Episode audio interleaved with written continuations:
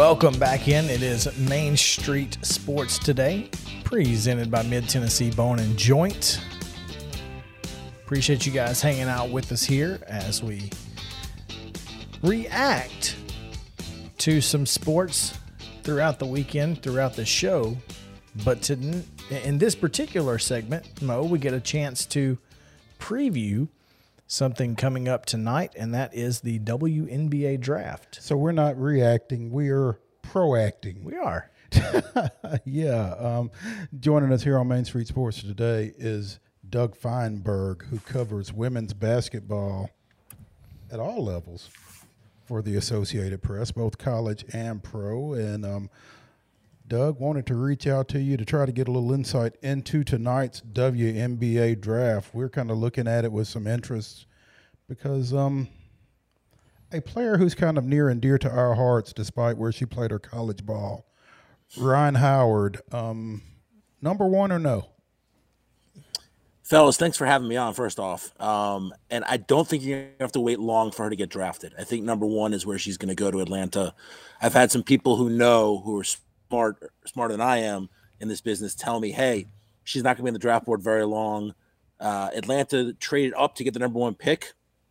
I've heard from some insiders they think that um, Howard's probably the second best player of the draft from last year, this year, and next year and that leaves Aliyah Boston as the player is probably going to be better than her in the pros. So if you can get the next best player who's available right now out of those three drafts, you take her, and that's Ryan Howard.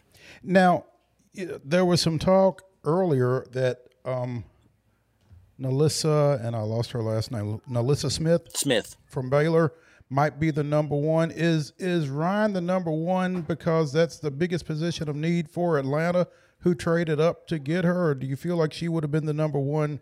regardless?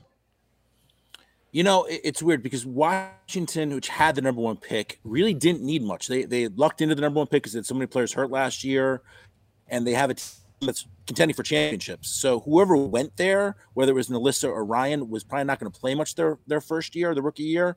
So it actually probably worked out better for both NaLyssa and Ryan that they made that trade. So NaLyssa's a great player. I'm not taking anything away from her.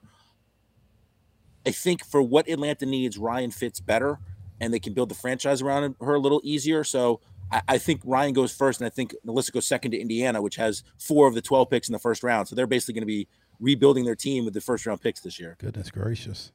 You, you, you don't hear of that if any in any sport. Four of the top twelve picks.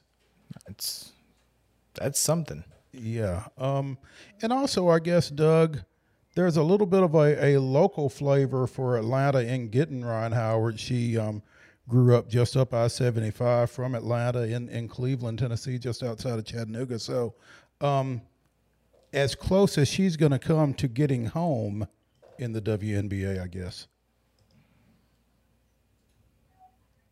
Yeah, I mean, listen, I you just educated me with good geography because I'm not my my southern geography is not great being a New York kid, born and raised.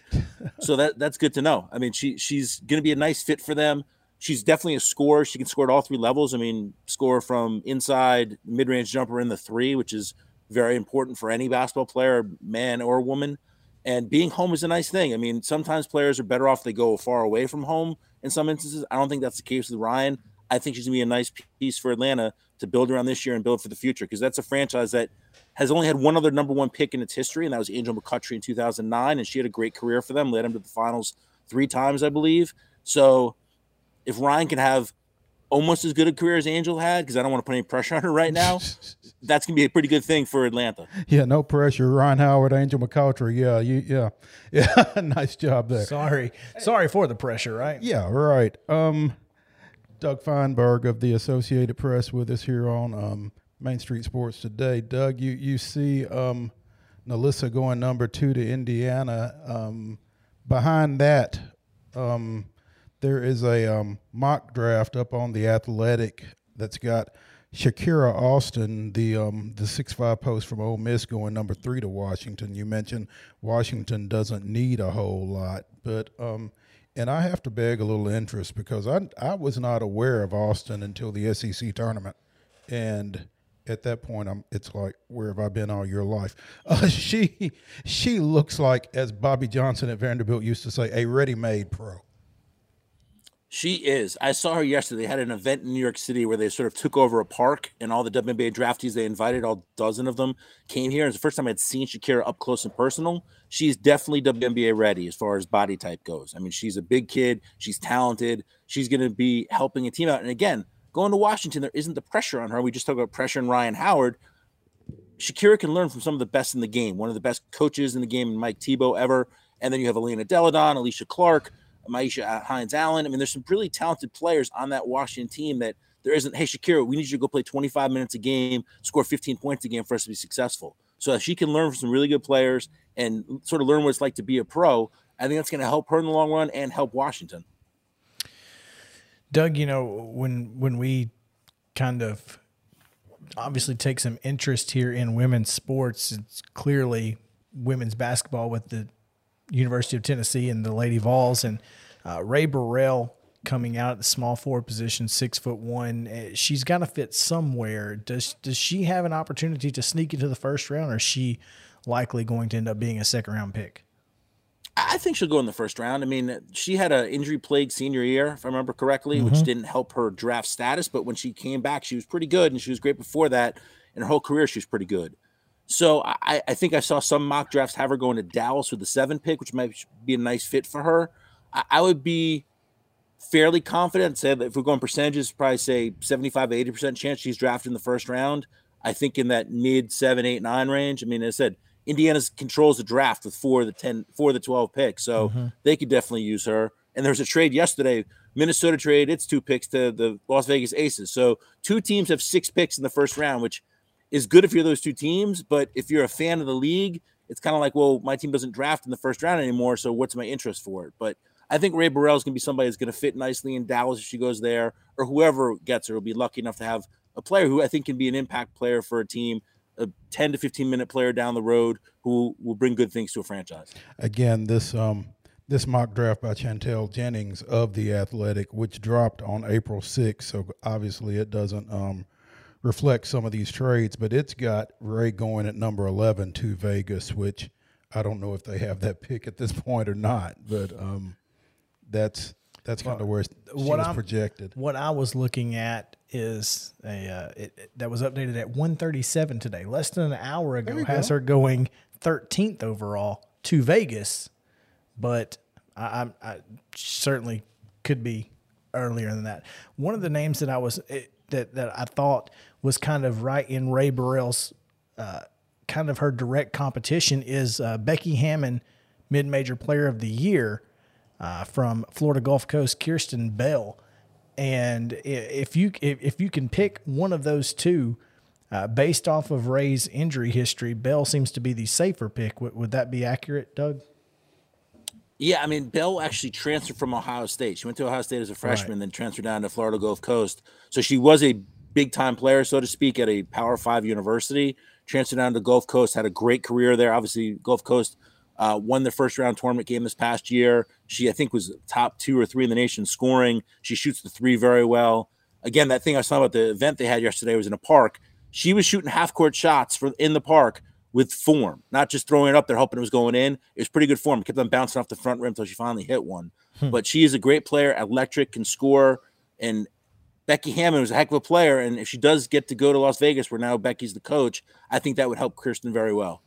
I think it's going to be interesting to watch her transition into the pro game just for what they did at Gulf Coast. Um, very heavy, you know, three point Shoot. shooting offense, um, very perimeter oriented, you know, to to be in a I don't know, a real offense with a post player and everything. Just watching her transition, I think will be um, what's the word I'm looking for? Interesting, for lack of a better word. Um, fascinating. Just see how she fits in. I think. You know, Doug. When, one of the other things that we we definitely would be remiss if we didn't talk about was, you know, Destiny Henderson at South Carolina is one of the most electrifying players that we saw playing uh, at any level especially in the Southeastern Conference in the last few years. She is going to be a really good pickup for somebody. And, you know, again, like you said, uh, I'm sure that her teammate from this past year will be high on the board next year. But uh, Destiny would be a steal for somebody. Yeah, definitely. I mean, she had a heck of a uh, run in the, the, NCAA tournament. She had the career high in the championship game, so she played her best game at the, the brightest stage, which I'm sure coaches and GMs noticed the WNBA. She doesn't shy away from the spotlight. Great personality, great defender, steals the ball very well, can score. I think, as you said, anyone's be lucky to get her. I mean, I'm not sure where she'll go. I would think late in the first round is my guess. The only knock is probably her size, but there have been players that have been smaller guards, we'll call it, have flourished. I mean, Crystal Dangerfield was the rookie of the year mm-hmm. for Minnesota a couple years ago, and they're probably comparable sized. So that might be the only knock against her, but she's a, she's a great player. Obviously, Dawn Staley, her coach, played in the WNBA, knows the the WNBA uh, what it takes to be there, and I think she'll be pretty good for whoever is lucky enough to get her in the draft tonight. Thirty six picks, you can watch the WNBA draft on ESPN app. I guess I'm not sure if it's going to be. I don't think it's live. It's on ESPN. It is. Okay, it that's is, uh, fantastic. Uh, Seven o'clock tonight, ESPN. I'm glad to yeah. hear that because uh, I was not expecting it to be uh, ESPN tonight, and uh, but WNBA draft, and it's going to be a lot of fun. That uh, make sure to keep an eye out for Rae Burrell and any other Lady Vols that might sneak in. Who knows? You never know. There's 36 picks anyway. But uh, Doug Feinberg here with us from the Associated Press. Doug, we appreciate your time. Thank you so much for your insight because we were a little uh, uneducated when it comes to the best players for the WNBA. My pleasure, guys. And you knew the first name, Ryan Howard, right? That's the big name to know. That's, Number one. Always we, know that, right? We, we, felt like that was a well, good starting point, if nothing else. So, sure, yeah. Sure wish Holly Warlick would have known it. Sorry. I'm just going to keep mm. taking that pot shot every time I can, Doug. Uh, yeah. Yeah. yeah. Doug, thank you, man. We appreciate it. All right, guys. Have a good rest of your day. All right. All right. Let's uh that's that's a shot that's just I'm sorry. It's it's you have as as JP would say, it's kind of low hanging fruit. I and mean, it, it, yeah. You're gonna have to own that. I'm just saying. Anyway. Yeah.